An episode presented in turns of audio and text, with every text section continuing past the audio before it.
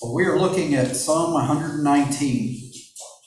And some of you will laugh at this, some of you will just shake your head in habitual sadness.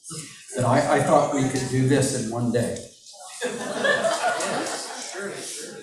Surely, surely, the longest chapter in the Bible in, in one sermon. So we will not get this done in one day. Um, I'm also somewhat foolishly of the mind we might get it done in two days, two sermons. Uh, I've already dismissed that as a silly thing too, so we'll see how it goes. Uh, because the point is, what we harvest from this, uh, rather than my desire to get through it faster, what we harvest is the point. Now, how many of you remember your homework for the week? Those of you who were here last week. Okay. I'm not asking you to raise your hand so you'll be embarrassed. Or actually, so you'll be embarrassed if you don't raise your hand. Uh, so here's what I, here's what I had asked. Is to take this psalm, Psalm 119, which is all about the Word of God. And to look at that in terms of what are the choices and attitudes that God is calling you to and calling me to. Choices and attitudes toward the Word. And then, second, out of that, what are the outcomes? What are the promises or the results? That if I pursue the word in, in the choices and attitudes he's described and called me to, what can I expect to be growing or strengthening or, or coming out of that process?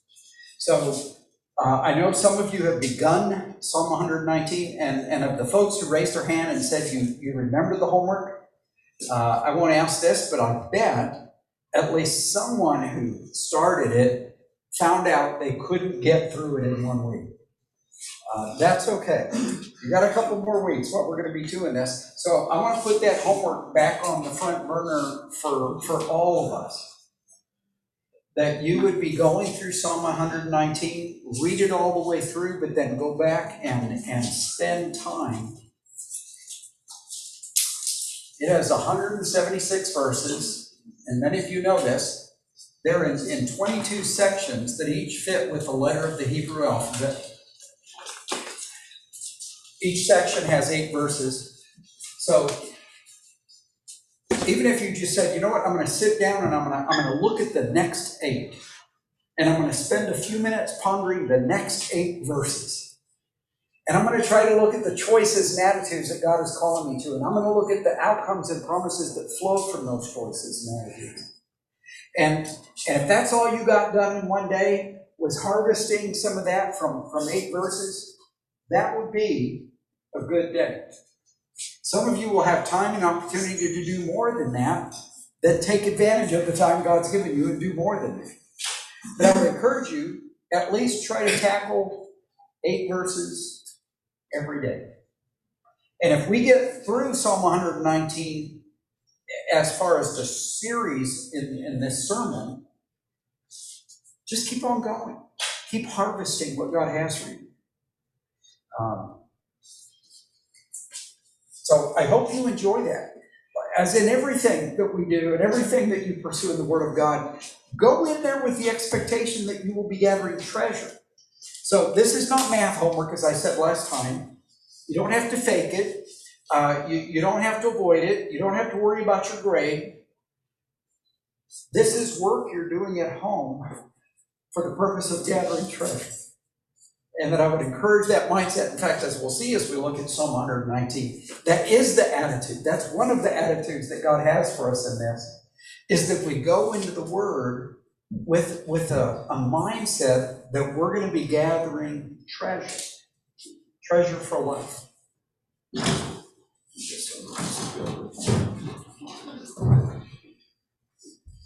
Now, if you would turn to James for a second before we get into Psalm 119. Because this, this letter says something that I think is very valuable and again, in the mindset we have when we look into the Word, anytime we're studying the Word of God. And in James 1 21 and 22, uh, the Holy Spirit speaks these words Therefore, putting aside all filthiness and all that remains of wickedness, in humility receive the word implanted, which is able to save your souls. But prove yourselves doers of the word and not merely hearers who delude themselves. And so, several several parts to this that I, again, I hope we're thinking and pondering and choosing with God is first of all, he, he's saying,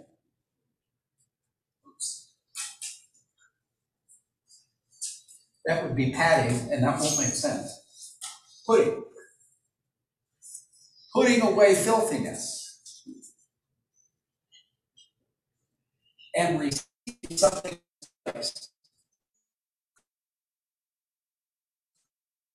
So putting away the flesh, we're putting away corruption. We're recognizing in ourselves, and every single one of us in the room gets to recognize this. I am an unfinished human being.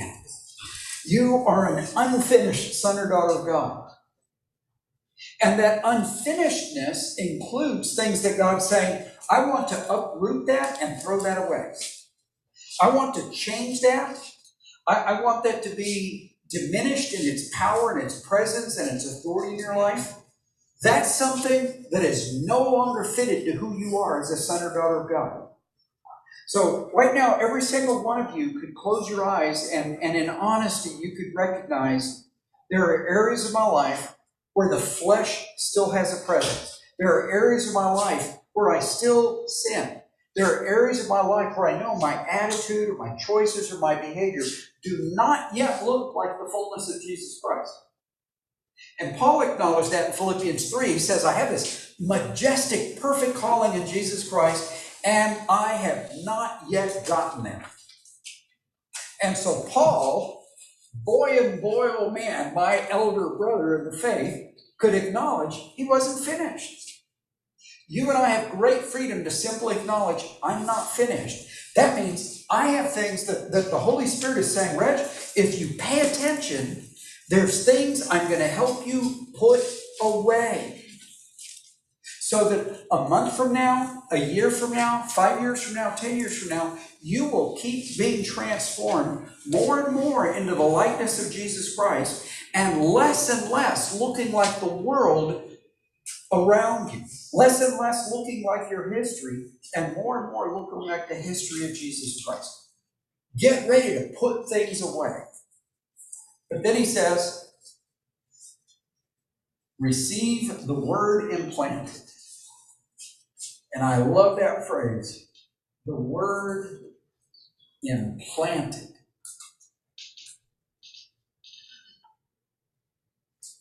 So, the wording there that God is saying, I don't want the word to just sit on a desk in front of you. I don't want the word, in fact, just sort of at the front of your thoughts. I want the word to take root. That's what the phrase means. That's what the wording means in the Greek. That somehow, Father, I'm, I'm putting away ugliness and, and selfishness and sinfulness. We are overcoming, uprooting, uprooting and putting them away and intentionally rooting and planting and nourishing and watering and fertilizing something in its place. And that you and I get to have that attitude when we go to the Word. Okay, Father, we're getting ready to plant something. Or maybe you're getting ready to water and fertilize something that's already been planted, but you want it to go further. So I have I had a tree tip over in this ice storm. A, a huge tree. And when it tipped over, the whole root ball came out. The roots were about that deep. I can see why it tipped over. And, and the roots were sort of broad, but they weren't deep. And so the weight of that ice and snow meant it was not solidly anchored and it could be easily uprooted, and it was. I was stunned. Uh, it's a strong looking tree above the ground. But where it mattered, that tree was weak. Where it mattered, that tree was weak. And you and I get to recognize, Father, I don't want my faith, I don't want my knowledge of your word, I don't want the wisdom I gain from your word that, that you're bringing into my marriage, into my parenting, into my friendships, into my brotherhood in the body. I don't want that to be shallow. I don't want the enemy to look at me as an easy pushover. And most important, I don't want to be an easy pushover. I want to be deeply implanted with your word. So James here is telling us, the Holy Spirit speaking through James is have a mindset, a wise mindset that when I go to receive the word, again, it's not just, you know, it's not just clean up your act.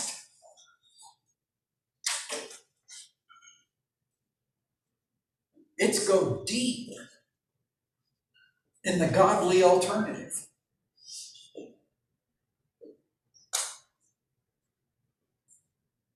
And one thing we get to recognize every now and then, and, and I think this is important for us to remember sometimes. The enemy would like us to feel like this is the real me, and I'm pursuing something for it when I try to be godly, when I try to go deeper into the truth of God. The enemy loves that lie. It's a lie. First of all, we get to go back to, the, to Genesis and recognize that's what I was originally created for. I was created to walk in the garden with God in the cool of day and not hide from Him. That's what I was created for. And everything that pulls me away from that is the foreign things. But also, we now have in the New Testament, we won't go to all the passages, but most of you know those passages.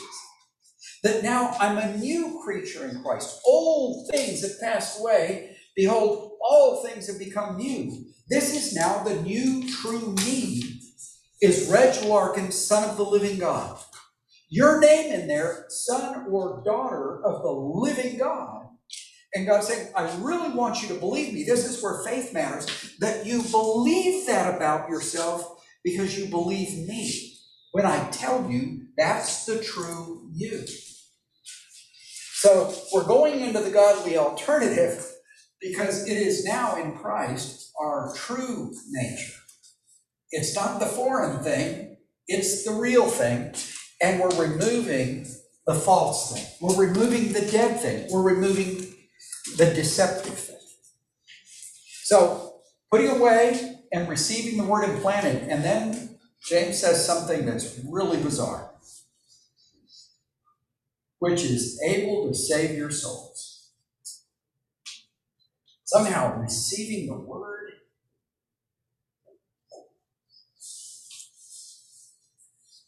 your souls. So I'm not trying to create a controversy so that we can solve the controversy. But, but I've actually heard believers struggle over this. Is James teaching us? Did somehow God allow to sneak into the New Testament teaching on an alternate means of salvation? Short answer is no. Okay, we go home now. That, that short answer of no, because God is saying, you know what? This word means rescue. There's an E in there.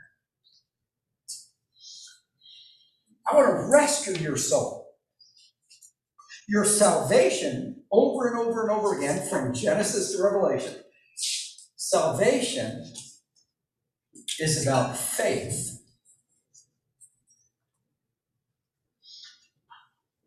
in Jesus Christ. Now that he has been revealed, as he said, he is the way, the truth, and the life, and no one comes to the Father but through me. Nobody can now say, Well, I have faith in God, but I don't like that whole Jesus thing. God's saying, You know what? Jesus is the only God thing happening on planet Earth. Everything else will now be a diversion, a distraction, and a deception Jesus Christ is the only God thing genuinely happening on earth. And it's being offered to men and women of every culture. It's being offered sometimes miraculously through, through dreams and visions to men and women who are not even in a culture where they get to go to a church or have somebody walk by and hand them a tract. I start saying, I promise you, but it's not my promise. He promises you. He is looking for hearts that desire him, and he's finding. He's faithfully bringing them to Jesus Christ. And so that recognition that now James is not teaching us a new means of salvation. The, the, the word implanted means this word taking root in my life rescues my soul. This is actually a different word than your eternal spirit. This is about your personality. This is about your emotional life, your relationship life. Um, what else would I say? It's about your daily life. That God is saying, you know what? And James is saying, if you've already put your faith in Jesus Christ, you're saved. You are eternal because of that faith. We don't have to do anything else to make that happen. If you put your faith in Jesus Christ, you are in you are secure, you are safe, and no one and nothing can ever snatch you out of the Father's hands or out of Jesus' hands. Done deal. But look at yourself. What a mess. He's talking to me, don't worry. And and we're recognizing I need I need rescuing. I'm now eternally saved, but I need rescuing from deception. I need rescuing from all the wounds and damages of my childhood or, or being immersed in the world. I need rescue from all the lies that a lifetime surrounded by lies has, has seeped into me, even if I was raised in a Christian home. So, this promise that James is speaking is receive the word implanted because God has a way to rescue you from the damages of sin. God has a way to rescue you from the ravages of your sin and everyone else's sin around that impacted you that shows up in your personality or your marriage or your friendships or your fellowship with other believers. All the ways that there is something less than God designed you for. The Word is God's tool, it, it's His leverage to rescue us from those things. So it's worth asking. In fact, please actually genuinely pause for a moment in fact, close your eyes. So you're not looking at me, you're, you're not pondering the person next to you and wondering what they're thinking. But have, have a brief, momentary father son, father daughter conversation right now and, look at your life with God and go, Father, where do I need rescue? Where do I be, need to be lifted up out of damaging ways? Where do I see sin in my life that I get frustrated over because I keep making promises to be different and it just crops up over and over again. Where do I see other people wounded or hurt by my ways? And I need to be rescued from my ways to learn your ways. So just spend a moment prayerfully pondering with God your day to day thought life, your day to day language, your day to day words, your day to day behavior, your day to day relationships your relationship with God, your relationship with the Word, your relationship with the body of Christ, your relationship to Satan, your relationship to temptation. Let's ponder for a moment so that we can agree with God. Father, thank you for this promise. Literally, thank you that you have prepared in your word truth that is designed to rescue me from the damage I'm thinking about to rescue me from the patterns or the habits or the deceptions that in some way still have anchor in my life. So let this be genuine father son, father daughter conversation. I'm willing to look at the areas where I need rescuing, and I'm willing to praise you and thank you and dive in to receive the word implanted that you've designed to rescue me where I need rescue to take my soul upward, my day to day life upward into your likeness more and more. And as we look at Psalm 119, we're going to keep saying, Um, no one's really sure who wrote this song. Many Bible scholars believe it was David. Others believe it might have been written actually in the time of Ezra and Nehemiah. And, Nehemiah. and, it, and it doesn't matter. Uh, there are times when God identifies the author of some passage. There are times when He doesn't. We don't know who the author is, except we know this: the Holy Spirit wrote it. Whatever prophet He chose, whatever time He wrote it in, the Holy Spirit wrote this with an incredible range of help for us to lift our minds to think more like God about His Word. And actually, I, I, I also want to encourage you, challenge you, that we would have this mindset while we're looking at, a, at Psalm 119, that we're trying to get God's perspective on His Word. And that we're willing to trade our perspective in for His perspective. So I myself have gone through this, and I bet, I bet at least some of you have. I have gone through periods of my, my Christian life as a genuine believer where the word felt like a chore. Oh, oh man, I studied it yet today. Um, an obligation. Oh, man, I'm going to meet with Lawrence, and I told him, I, oh, we'd study that thing and review it together. It's a chore. It's an obligation. It's something I got to do for someone else. Or maybe if I I could think that way for God. Fine, God, fine, okay, get off my back. I'll do it. Let's go. Now I know none of you have ever felt any of that, but I've heard about it in other Christians of approaching the Word of God like a chore or an obligation. And that means in that moment, I've been deceived and I have forgotten God's perspective on the Word. I've just been deceived.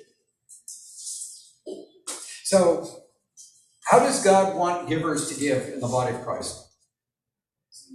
He loves a, a cheerful giver. Yes. We're going to actually see a, a, an analogy to that in a Psalm 119 that God's saying, you know what? I want you obedient enough to be in the Word because you need to be in the Word. But here's what I'm working on maturing in you. I want a cheerful seeker of the Word. I want to grow in you attitudes and qualities of thought and ways of thinking about my word so that more and more you have the heart of David or Ezra or whoever wrote this. You have their heart to say, I am, I am longing to get into this. Father, what else are you going to show me next? Now, part of what that requires is that I want my life changed. So back to rescue my soul. If I'm content, this is a challenge for us. If I'm content with where I am, why would I be longing to get rescued? If somebody says, All right, you're drowning, we'll help you get out of there. I'm not drowning, I'm swimming. I'm not drowning. It's a hot tub. I'm fine, leave me alone. In fact, bring me some iced tea. And if that's our attitude towards sin or toward where we are spiritually, we won't even be looking for rescue. We won't be looking for an uplift. We'll just say, in fact, this is the danger of for us as believers. I just want enough of the word to comfort me, and then I would like God to leave me alone. I don't want him to go away. I just want him to nag me. And that means my heart is not longing for rescue. And that's why, again, why I, I started a few minutes ago by asking you to spend a moment agreeing with God. Where do you need rescue? Where do I need rescue? Where do I need uplift? Where do I see damages still happening in my life? Where do I see something less than the joy and the triumph and the victory of Jesus Christ? So that I could point to that and say, Father, that's where I need rescue. Let's get after it. Let's pursue your rescue for this area of my life. Now, wondering when we get there, but let's go to Psalm 119.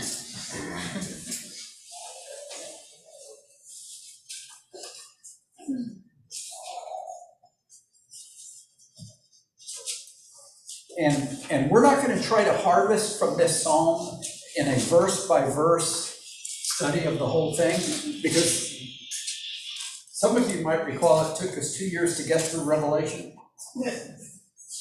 I am confident it would take us two years to get through Psalm 119 if we did it that way. So we're not going to be trying to do it that way.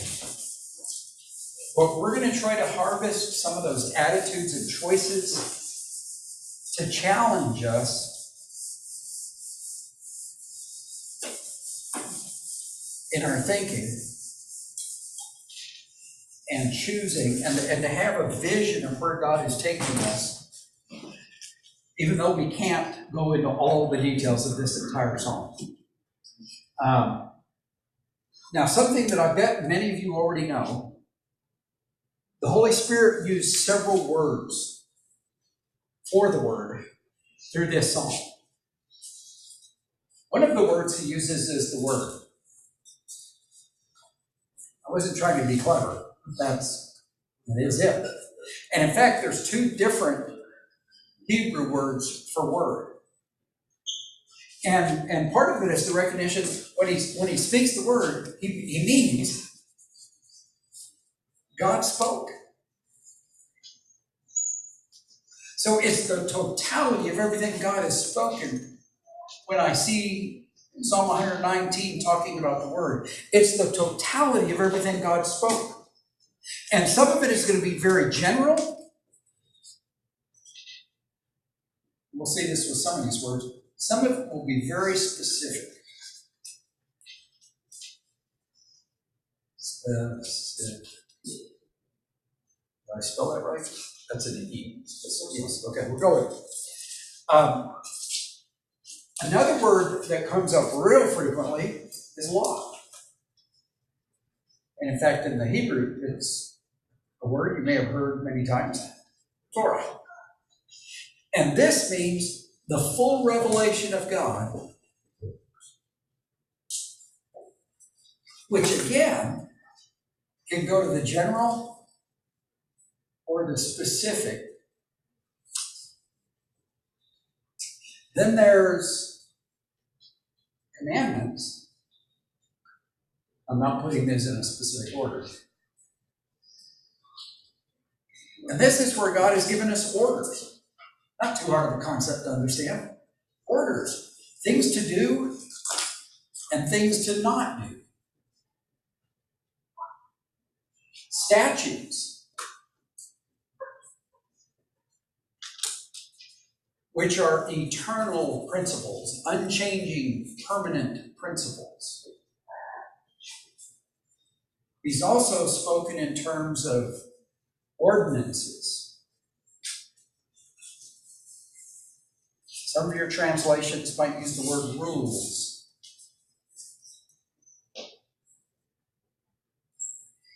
And now he's getting down to directions for life. and it's true for some of these words again. Some of it is specific to Israel, and some is general for the whole world. So, because Jesus fulfilled the ritual ordinances of Israel, you and I don't have to worry about whether we mix the wrong food with the wrong food and displeased God. We don't have to worry if we have to do a ritual cleansing or, or go live outside the camp for seven days until we can do it. A lot of the ordinance was, ordinances that were given to Israel were about a nation devoted and called to God for his purposes to be a witness to the world. When Christ fulfilled the purpose and the meaning of those ordinances, that was lifted. And that's the whole New Testament transition from, from from Israel to the church. Another word is precepts.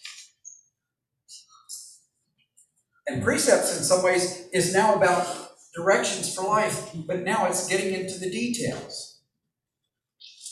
The details of life. Let's see. One, two, three. Oh, oh, I love this one. Another one is your ways. And basically, ways is anything that flows from the character of God. Whether it's about His holiness, His love, His grace, His patience, His strength, His truthfulness. Anything that flows from the character of God is covered under the words your ways. But if I love your ways, I love all of your character. I don't just choose pieces of your character that are comfortable for me and, and discard the others. If I'm going to love your ways, I'm going to be humble enough to say, Father, I even love your ways that are really uncomfortable for me.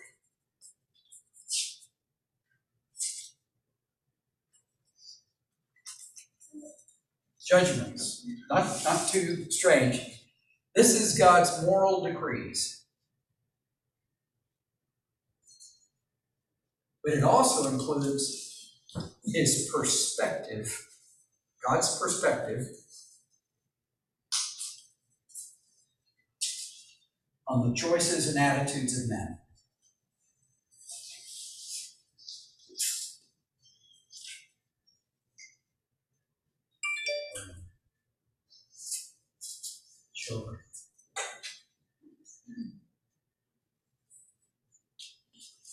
That God has a perspective and when I'm living something, when I'm choosing something, when I'm pursuing something, when I'm giving my time or my energy, that part of part of going to the Word of God is God says, you know, if you're paying attention, I'll let you know my judgment on that.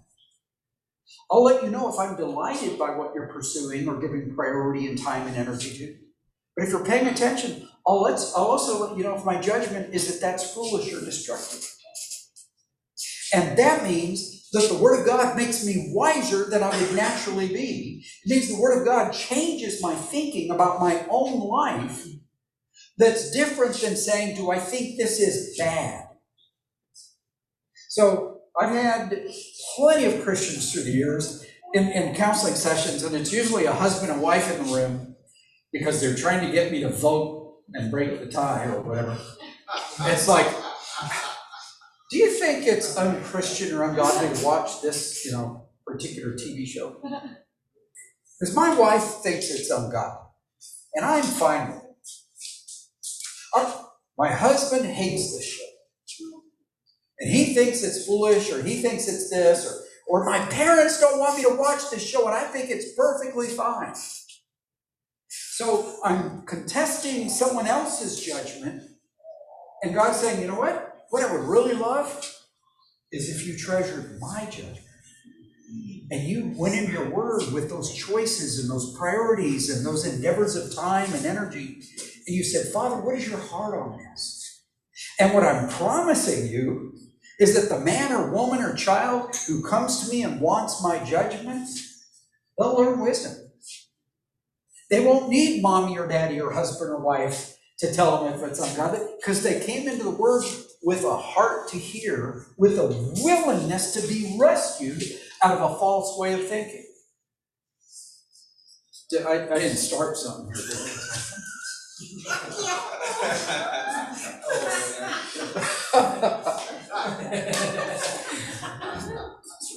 Church starts all kinds of stuff.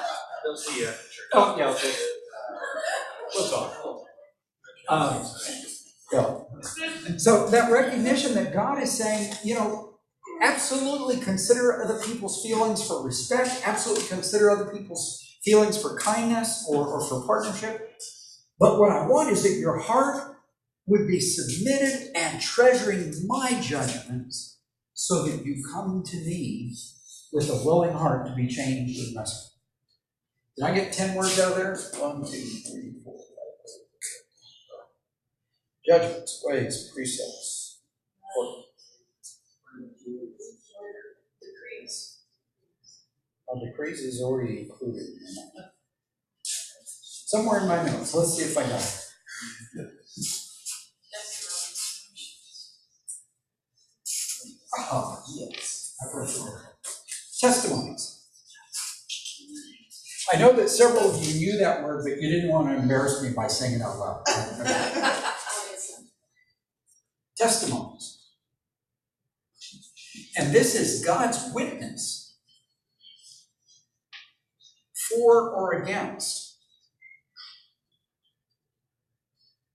You know, so we talk about this, you know, well, uh, you know, I've been subpoenaed, I have to go to court. which by the way, as, as a counselor, every now and then I, I am subpoenaed and I have to go to court. It is, I promise you, and I mean this 100% serious, it is the least favorite part for me of being a counselor, is that sometimes I have to go get testimony in court. Almost nobody's happy with how that goes. Um, I, I can't go be someone's ally, I have to go speak the truth, the whole truth, and nothing but the truth. Sometimes people love that, sometimes people hate it. But God speaks the truth, the whole truth, and nothing but the truth. And He's saying, so if you want to know, come listen to me. If you want to know whether I'm for or against something, submit yourself to my testimonies. Bring your heart in submission to my perspective on those things. Now, one thing that you can probably tell as you're looking at these 10 words, there's a whole lot of overlap. So, God is not saying that if you look in the Bible, you can go to, you know, John 3.16. Was John 3.16 law or is it a person? Is it a precept? We don't have to do that. We don't have to slice up the word and decide which one of these categories. Although some things will be very obvious, the recognition is all of this fits under this. It's the spoken word of God. And now I have a heart choice to make. Will I submit myself to the things God has spoken? And go to Psalm 119. Let's see if I can find this right now because I wasn't planning to talk about it.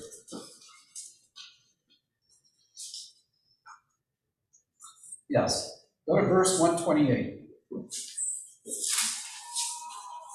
Because I like I like that God put this verse in there the way he says it. Psalm 119, verse 128. Therefore, I esteem right all your precepts, all your precepts concerning everything. So here the writer of Psalm 119 has just left themselves no wiggle room. Father, everything you speak about everything is good with me. I'm going to have this attitude that you're right, and anything that doesn't disagree with you is wrong. And that's the next phrase he says there. It is, I hate every false way. What are the false ways? Everything that does not agree with my Heavenly Father. Everything that does not agree with the heart of Jesus Christ. Everything that does not agree with the revelation of the Holy Spirit. Everything. And that recognition that if I have that attitude, I will recognize, boy, do I have a lot of growing to do. Boy, do I have a lot of growing. So, I already said that we were not going to finish Psalm 119 in one day. And all I did was the intro. I'm serious. That's all I got done was the intro. So uh, I'm going to give you 15 minutes to go grab a bite to eat, and then we're going to come back. I would love to do that some days. But seven people would come back. But um, no, more than that would come back. Just more of you would get used to bringing your lunch with you. Let's pray together. Father, your word is majestic. And the writer of Psalm 119 has said it in a multitude of ways. Your words are wonderful. Peter said it beautifully to you, Jesus. He said, You you have words of life. Where else would we go? And Father, I pray that that mindset would grow in me. I pray that mindset would grow in each one of us. And I pray that that mindset of treasuring what you speak would keep maturing and growing in our body as a fellowship. Father, that we wouldn't see your, your word as just a list of rules or obligations. We would see it as life. We would see it as rescue. We would see it as majestic truth to be planted into our marriages and our friendships and our parenting and our fellowship to be planted into the way we do business, the way we handle money, the way we respond to heartache and tragedy and loss and evil, the way we respond to Satan and all his temptations, that more and more your word would be the treasure we see because we know we need to be rescued. And we learn to love your ways above our ways. And we learn to decide that everything you say is right. And we need wisdom to understand it so we don't go off on our own little agendas. But what you heart and mind and spirit spoke into your word is treasure for us. And we get to grow in it.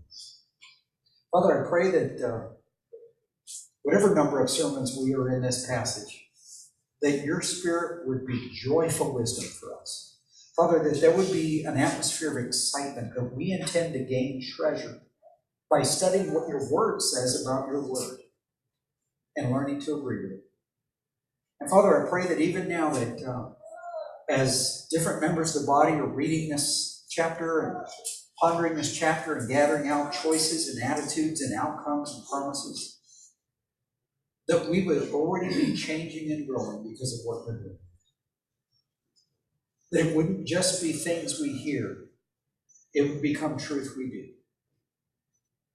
Thank you, Father, in Jesus' name. Amen.